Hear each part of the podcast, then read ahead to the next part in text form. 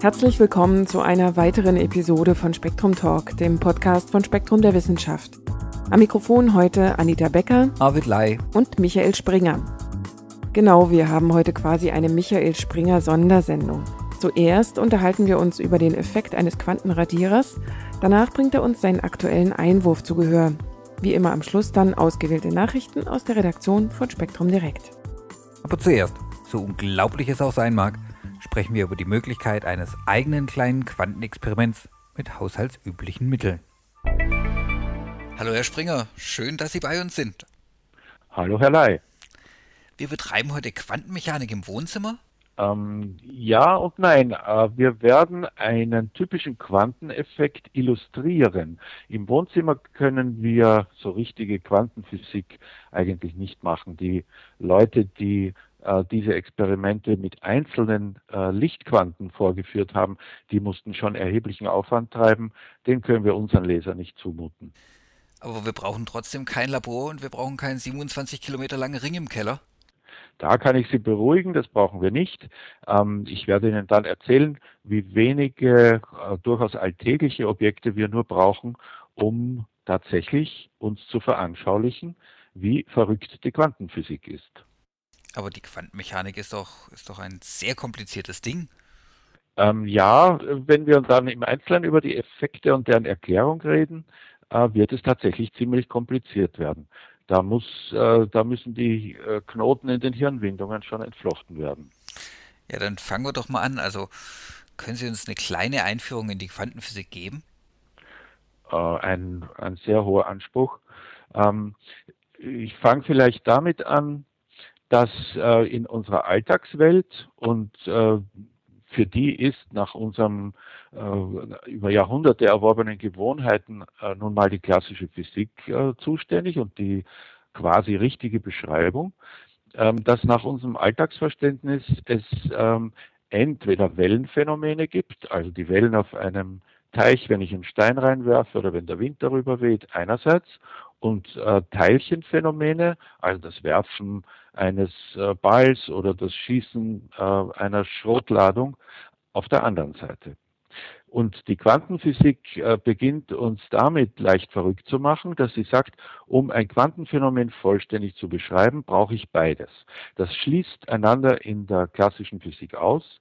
Es hat einen jahrhundertelangen Streit gegeben um äh, die Natur des Lichts.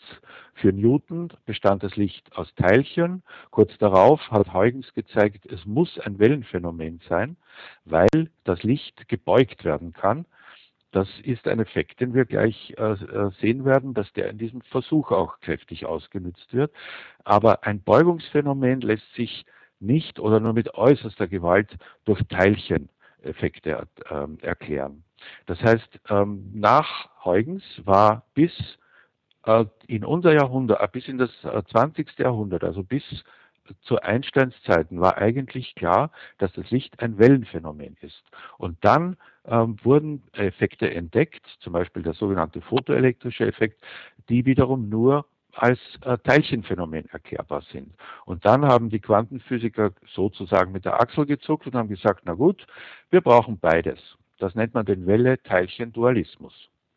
Gut, und dann lässt sich ja auch irgendwie der Ort und der Impuls nicht so wirklich gemeinsam miteinander bestimmen. Da war doch was. Äh, Sie haben äh, richtig aufgepasst. Das nennt man das Heisenbergsche Unbestimmtheitsprinzip. Ähm, das kann man sich anschaulich so vorstellen, dass wenn ich in der Mikrophysik den Ort eines Teilchens, zum Beispiel eines Elektrons, äh, genau fixieren möchte, dann brauche ich mindestens ein äh, Photon, also das Minimum an, an Licht, ein einzelnes Lichtquant brauche ich, um das Elektron zu beleuchten. Dann bin ich aber sozusagen in der Teilchenwelt. Ich schieße ein Lichtteilchen auf ein Elektron, auf ein elektrisches Stromteilchen, wenn man so will. Dann passiert aber etwas Ähnliches wie bei Billardkugeln. Das heißt, ich stoße das Elektron an und es fliegt unkontrolliert davon. Das heißt, ich habe zwar den Ort bestimmt und zwar umso genauer, je kurzwelliger, gleich energiereicher das Photon ist, aber umso heftiger habe ich mein Elektron äh, davongeschossen. Umgekehrt gibt es wiederum äh, Versuche, in denen ich den die Geschwindigkeit des Elektrons möglichst genau bestimme, dann handle ich mir dafür Ortsunschärfe ein. Das heißt, äh, wir stoßen ähm, in der Mikrophysik an bestimmte prinzipielle Grenzen, die es so in der klassischen Physik nicht gibt. In der klassischen Physik ähm, äh, stören wir auch das Beobachtungsobjekt durch die Beobachtung, aber wir können diese Störung beliebig äh, genau äh, wegrechnen, äh, so als, als hätten wir durch die Beobachtung gar nichts angerichtet. Hm. Und unser Versuch dreht sich ja irgendwie auch etwas um die Zeit, oder? Ähm, nun ist es so, in der Quantenphysik ähm, äh, gibt es durch den äh, Wellencharakter, den alles auch hat, ähm, brauchen wir äh, Felder zur Beschreibung jedes Phänomens.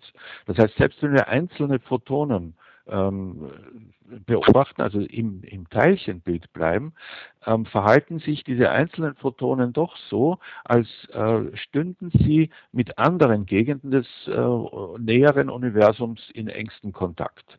Und das verführt zu dem Gedanken, dass man sich denkt, aha, hier habe ich eine instantane Fernwirkung, eine augenblickliche Wechselwirkung. Einstein sprach von spukhafter Fernwirkung.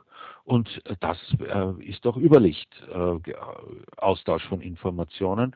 Hurra, wir haben also äh, Einstein widerlegt, wir können Informationen mit Überlichtgeschwindigkeit austauschen. Und die Quantenphysiker müssen äh, sich äh, ziemlich krumm legen, um äh, in jedem Fall so gerade noch beweisen zu können, dass Einstein doch gerettet ist und dass es diese Schlupflöcher ähm, für Überlichtvermittlung von Information doch nicht gibt. Na gut, dann gehen wir jetzt mal in die Praxis. Gut, die Praxis hört sich ja ganz einfach an. Ähm, nach unserem Artikel äh, nehm, nehme man ein dunkles, allerdings ein sehr dunkles Zimmer, weil der, der Effekt wird sich so ähm, wird, wird ein schwacher Lichteffekt sein. Dann brauchen wir Polarisationsfolie. Das ist also ein äh, eine Plastikhaut, ein Plastikhäutchen, das Fotografen ganz gut kennen, ähm, welches dafür sorgt, dass die Lichtschwingungen, die ja bei normalem Licht in, in allen äh, Schwingungsebenen schwingen. Also man kann sich das vorstellen, wenn ich äh, eine Schwingung mir vorstelle als ein Seil, das ich an einem Ende zu rütteln anfange und dadurch die Fortpflanzung einer Welle äh, von einem Seilende zum anderen erzeuge. Wenn ich da jetzt eine Art äh, Kamm in der Mitte äh, einbaue. Das heißt, einen Schlitz, der den, der dem Seil vorschreibt, ab diesem Schlitz darfst du nur längs dem Schlitz hin und her äh, schwingen. Ähm, das entspricht der Polarisation. Das heißt, wenn ich von oben nach unten rüttle und also eine, eine Welle von oben nach unten erzeuge und dann den Schlitz senkrecht stelle, dann passiert gar nichts. Dann habe ich ja mein äh, vertikal polarisierte Schwingung nur durch einen vertikalen Polarisationsfilter komplett durchgelassen. Wenn ich diesen Schlitz aber jetzt etwas schräg stelle, dann behindere ich die Schwingung umso mehr, je schräger ich sie stelle, bis dann, wenn ich den Schlitz waagerecht stelle und senkrecht an dem Seil rüttle, ich hinter dem Schlitz vollkommene Ruhe habe. Das heißt, durch eine senkrecht eingestellte Polarisation ähm, habe ich völlige Auslöschung. Mhm. Und dann brauchen wir eine Lichtquelle. Als Lichtquelle nehmen wir einen Laserzeigestab. Das hat äh, jeder aus Vorträgen, bei denen er vielleicht auch ein bisschen eingenickt ist, schon erlebt. Der Vortragende zeigt heute nicht mehr auf eine Kreidetafel mit einer langen Stange, sondern er blitzt mit einem Rubinlaser äh, einen winzigen roten Lichtpunkt auf, auf, äh, das, auf die Overhead-Projektion oder auf, das, auf die PowerPoint-Präsentation und zeigt damit an, worum es ihm gerade geht. So etwas nehmen wir also, müssen da den Lichtpunkt noch weiter einschränken. Äh, das wird im Artikel beschrieben, indem wir eine besonders kleine Lücke davor äh, kleben. Damit haben wir die Laserquelle. Äh, eine Laserquelle brauchen wir deswegen, weil nur ein Laser ähm, äh, kohärentes, eindeutig polarisiertes Licht aussendet. Das heißt, ähm, nicht so eine wilde Schwingung wie eine Glühbirne, äh, wo alle möglichen Wellenlängen in allen möglichen Polarisationsrichtungen durcheinander schwingen. Nun haben wir eine Lichtquelle, jetzt brauchen wir etwas, worum äh, dieses Licht gestreut oder gebeugt werden soll. Dazu ähm, hat äh, der Autor des Artikels einen wirklich ein Minimalprogramm ausgedacht. Wir nehmen einfach ein kurzes Stück Draht. Je feiner, desto besser. Es könnte also eine ordinäre Büroklammer sein, die wir gerade biegen. Ähm, wenn wir ein Stück feineres, so etwas wie Blumendraht bei der Hand haben, ist es noch besser. Und ähm, das äh, richten wir senkrecht aus und befestigen das an irgendeiner Halterung. Und das dient als das Objekt, um das dieses Laserlicht gestreut wird. Es ist ja so, dass wenn äh, wir Licht entweder durch ein kleines Loch oder um einen dünnen Draht ähm, leuchten lassen, äh, dass dahinter Beugungsphänomene auftreten. Das heißt, die Wellen ähm, vereinigen sich hinter dem Objekt und es kommt zur Interferenz, das heißt zu einer abwechselnden Auslöschung und Verstärkung der Wellen. Das heißt, man bekommt, wenn man dann weiter hinten einen Schirm aufbaut oder wenn man eine schön glatte und schön weiße Zimmerwand äh, in der Nähe hat, ähm, dann erscheint dort äh, ein feines Streifenmuster. Man hat also dann so senkrecht wie der Draht äh, ein senkrechtes Streifenmuster an der Wand. Ein typisches Wellenphänomen. Soweit ist also die klassische Welt äh, äh, völlig in Ordnung. Damit haben wir eigentlich schon so ziemlich alles beisammen, was wir äh, für den Versuch brauchen. Also wir äh, befestigen diesen Laserstab vor äh, dem Draht, ähm, äh, beleuchten damit die Wand in dem finsteren Zimmer und sehen ein schönes Streifenmuster, wenn alles gut geht. Ähm, jetzt äh, beginnt ähm, dann die eigentliche Arbeit, nämlich wir arbeiten mit dem Polarisationsfilter. Und zwar setzen wir den Polarisationsfilter dazu ein, ähm, dass wir sogenannte Welcher Weg-Information sammeln. In der Quantenphysik ist es nämlich so, wenn ich ähm, das Quantenobjekt als Welle behandle, was wir bis jetzt getan haben, wir haben einfach ein Beugungsphänomen beobachtet, dann sehe ich Wellenphänomene, in diesem Fall Interferenz. Wenn ich äh, eine typische Teilchenfrage an das Quantenobjekt stelle, nämlich bist du rechts oder links am Draht vorbeigegangen, äh, dann störe ich äh, das Wellenbild und äh, erhalte auch eine Teilchenantwort. Und das kann man tatsächlich vorführen in dem Zimmerversuch, wenn man ähm, einen Polarisationsfilter ähm, so einsetzt, dass er äh, das, was links am Draht vorbeigeht, zum Beispiel senkrecht polarisiert, das, was rechts am Draht vorbeigeht, äh, rechtwinklig dazu, also waagrecht polarisiert, dann verschwindet wie durch Zauberei das Interferenzmuster an der Wand und ich erhalte einen äh, konturlosen, strukturlosen Lichtfleck. Das ist also plötzlich so, als hätte ich mit der Schrotflinte äh, Quantenteilchen, Lichtteilchen an dem Draht vorbeigeschossen und da würde ich von dem Draht dann nichts mehr sehen äh, auf, auf, dem Auffangschirm, sondern ich würde einfach einen Fleck, äh, der durch diese Schrotteilchen erzeugt ist, beobachten und bestimmt keine Interferenz. Es gibt ein Bild in diesem Artikel. Da läuft eine Katze rechts und links von einem Stamm vorbei und genau dieses Bild wird ausradiert und vereinigt zu einer, zu einer einfachen Katze. Ähm, können Sie anhand dieses ganz greifbaren Modells, vielleicht ähnlich wie Schrödinger, kurz beschreiben, was wir da tatsächlich gesehen haben? Ich kann es versuchen, weil jetzt kommen wir endlich zum Thema äh, des Artikels der Quantenradierer. Äh, wir ähm, äh, machen jetzt Folgendes und damit wird das Ganze nun doch ein bisschen abenteuerlich und schwierig nachzuvollziehen. Wir machen Folgendes. Wir haben gerade durch die Polarisationsfilter welcher Weginformation gesammelt und haben damit erreicht, dass das Interferenzmuster verschwindet. Das heißt, dass das, äh, der Wellencharakter nicht mehr erscheint, sondern der Teilchencharakter beobachtet wird. Jetzt kommt der Quantenradierer ins Spiel. Das heißt, wir radieren, wir löschen die gerade gesammelte äh, welcher Weginformation noch innerhalb des Versuchsaufbaus aus, bevor wir sie überhaupt sammeln, bevor wir uns, äh, sie uns zu Gemüte führen. Und wie durch Zauberei erscheint das Interferenzmuster wieder an der Wand.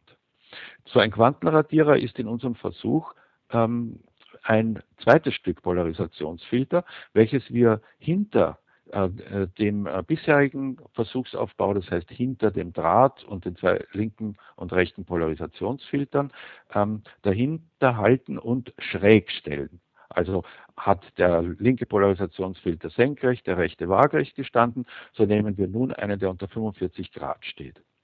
Das löscht die welcher Weg-Information wieder aus. Ich habe ähm, plötzlich aus dem, aus dem lokalen Universum praktisch das Wissen darüber, obwohl ich dieses Wissen gar nicht sammeln will, das Wissen darüber gelöscht, auf welcher Seite ähm, die Lichtteilchen an dem Draht vorbeigegangen sind. Und das genügt, um wieder den Wellencharakter des, der Quantenphänomene wiederherzustellen. Und äh, ich sehe wieder ein typisches Wellenphänomen, nämlich die Interferenzstreifen.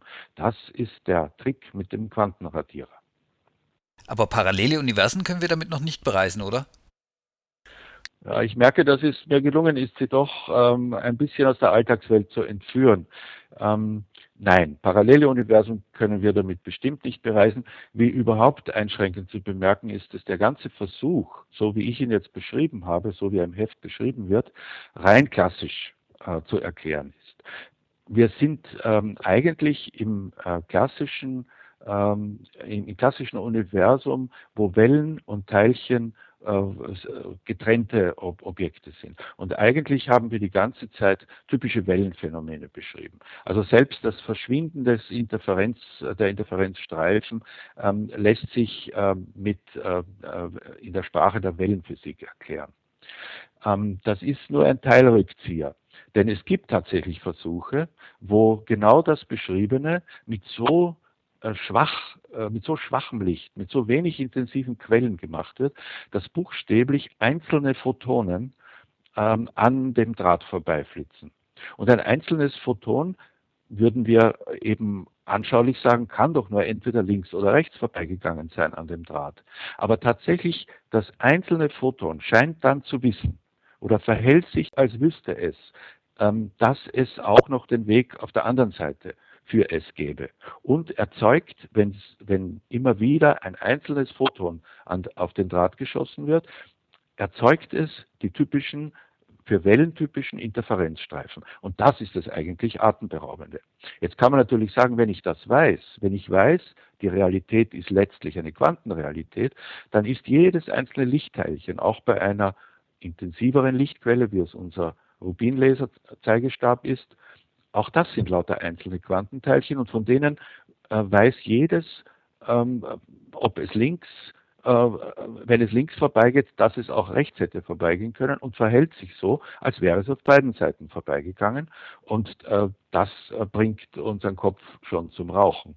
Und da könnte man auf Ihre Frage kommen, äh, ob wir auch in Paralleluniversen hüpfen können. Aber das können wir selbst mit der äh, tollsten Quantenphysik nicht. Ich denke, wir hatten ja in unserer Skype-Verbindung einige Quanteninterferenzen. Das hat einige Male gepluppt und wer weiß, was da Aha. passiert ist. Herr Springer, vielen herzlichen Dank und beim nächsten Mal erklären Sie uns dann, wie ich mir einen Quantencomputer bastle. Oh, das äh, wird, glaube ich, äh, meine Erklärungsfähigkeiten doch ein bisschen äh, übersteigen. Äh, es war wie immer ein Vergnügen, sich mit Ihnen zu unterhalten, Herr Leid. Auf der Homepage des Artikels finden Sie weitere Links, zum Beispiel für Lehrer mit Versuchen und den Artikel selbst als Leseprobe zum freien Download. Das mag sich lohnen, denn die Bilder beleuchten den Versuchsaufbau und die verschiedenen möglichen Ergebnisse inklusive Erklärung besser als alle Worte. Ebenfalls im Juliheft finden Sie ein Essay mit der Frage, ob Tiere genauso fühlen wie wir. Und nun, wie versprochen, Michael Springer, Teil 2, hier der Juli-Einwurf. War jemals jemand auf dem Mond? Manche Menschheitsabenteuer geraten rasch in Vergessenheit. Kürzlich saß ich mit Bekannten im Weinstein beisammen, einem gemütlichen Lokal in der Heidelberger Weststadt, und zu später Stunde kam die Sprache, ich weiß nicht mehr wie, auf Abenteuer im Weltraum. Meine weinselige Behauptung, auf dem Mond seien im Lauf der Jahre gut zehn Amerikaner umherspaziert, stieß auf einhelligen Widerspruch. Man erinnerte sich vage an einen Stiefelabdruck im Mondstaub und an den Spruch, ein kleiner Schritt für einen Menschen, ein Riesensprung für die Menschheit. Doch sogar diesen ersten Mondspaziergang zogen mehrere in Zweifel. Er sei in einem irdischen Filmstudio gedreht worden, das könne jeder im Internet nachlesen. Die Debatte erfasste rasch die Nebentische und geriet zu einer nicht repräsentativen Umfrage. Wie viele Mondfahrten fanden wirklich statt? Die gemittelten Antworten ergaben einen Wert um 0,5. Denn dem Lager der Skeptiker, alles Schwindel, stand ein etwa gleich großer Pulk gegenüber, der immerhin eine einzige bemannte Mondlandung für wahrscheinlich hielt. Meine Aussage, rund zehn, blieb ein einsamer statistischer Ausreißer. Da der Wirt nur ein Lexikon aus den frühen 60er Jahren zur Hand hatte, vertagte man sich auf einen späteren Umtrunk. Es ist eine seltsame Erfahrung mit einer Sache, die man für unbezweifelbar hält, einen ganzen Kneipenabend lang hoffnungslos in der Minderheit zu bleiben. Mit jedem Schluck Wein erschien mir mein vermeintliches Wissen immer weniger sicher. Tatsächlich stellte sich am nächsten Tag heraus, dass ich nur ungefähr im Recht gewesen war. Es hat sechs erfolgreiche Mondlandungen mit je zwei Spaziergängern gegeben. Zum einen führte mir die Weinstein-Debatte vor Augen, wie rasch noch so spektakuläre Unternehmungen, wenn sie mehrmals wiederholt werden, aus der öffentlichen Aufmerksamkeit verschwinden. Wen kümmert heutzutage schon, wie viele Menschen auf den Mount Everest geklettert sind? Die amerikanischen Apollo-Missionen liefen außerdem mit der Zeit ins Leere, weil ihr wissenschaftlicher Ertrag praktisch nur im wiederholten, ungeheuer aufwendigen Einsammeln von einer ganzen Menge Mondgestein bestand. Vor allem der große Rivale nahm am Wettlauf gar nicht teil. Damals gab die Sowjetunion vor, ihr genügten Mondmissionen mit Robotersonden. Heute weiß man, dass ihre eigens für bemannte Mondflüge entwickelten Riesenraketen mehrmals am Boden explodierten. Nicht zuletzt mangels Gegner wurde die Serie der Apollo-Missionen vorzeitig abgebrochen. Schon die letzten Mondflüge fanden praktisch unter Ausschluss der Weltöffentlichkeit statt. Interessant finde ich aber auch, welch zwiespältige Rolle das Internet als Tort und Quelle historischen Bewusstseins übernommen hat. Beim Stichwort Mondflüge stößt man im Netz alsbald auf Pro und Contra zu der Frage, ob die erste Mondlandung echt oder simuliert war. Angeblich flattert auf den Aufnahmen die US-Flagge im Wind, der Himmel erscheint sternenlos und die Objekte werfen widersprüchliche Schatten. Durch diese Verschwörungstheorie entsteht offenbar bei vielen Netzsurfern implizit der Eindruck, es habe, wenn überhaupt, nur diese eine Mission gegeben, denn vom Vorspielen einer ganzen Serie von Mondspaziergängen ist nie die Rede. Die genannten Zahlen über tatsächlich durchgeführte Apollo-Missionen entnahm ich übrigens am nächsten Tag dem Online-Lexikon Wikipedia. Nicht ausgeschlossen, dass mir nun ein Skeptiker beim nächsten Kneipengespräch entgegnen wird, du glaubst wohl alles, was dort steht. Dann würde der Streit über Männer im Mond in die nächste Runde gehen. Damit kommen wir zu den Nachrichten aus der Redaktion von Spektrum Direkt, gelesen von Michael Völker.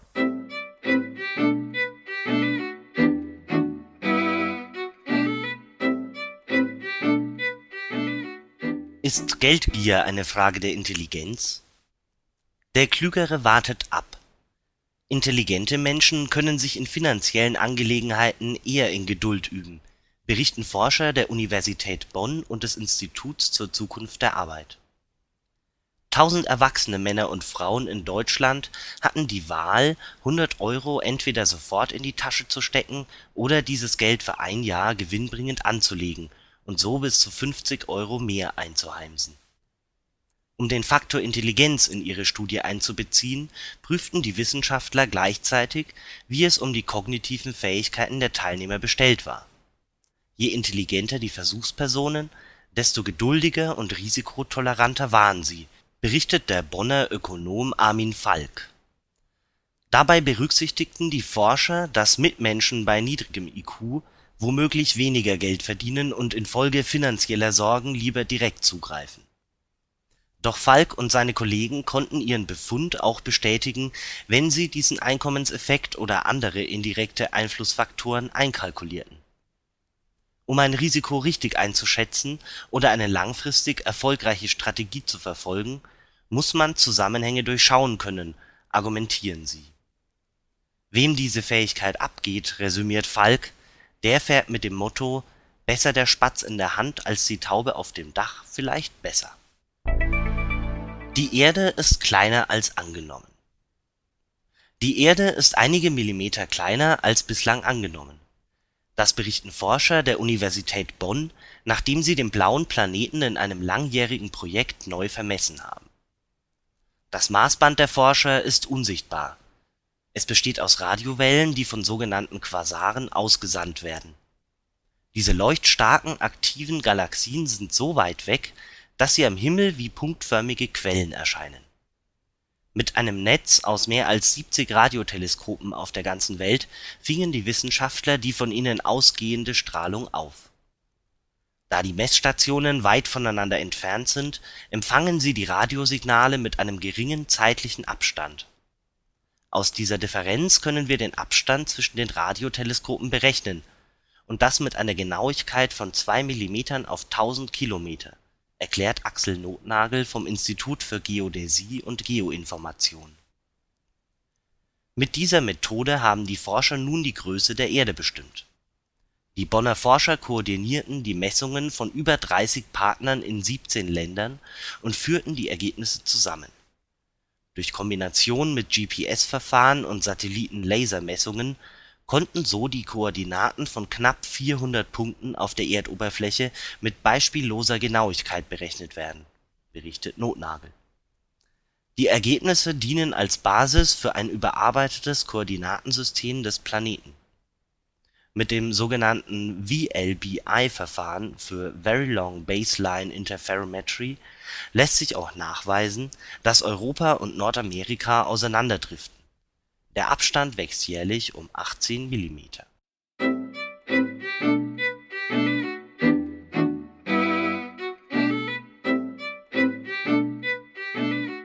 Soweit Spektrum Talk Episode 42. Wenn Sie uns Ihre Erfahrungen mit dem Quantenradierer mitteilen, Lob oder Kritik loswerden wollen, schreiben Sie uns doch eine Mail an talk@spektrum.com. Bis zur nächsten Episode wünschen wir Ihnen eine angenehme Woche.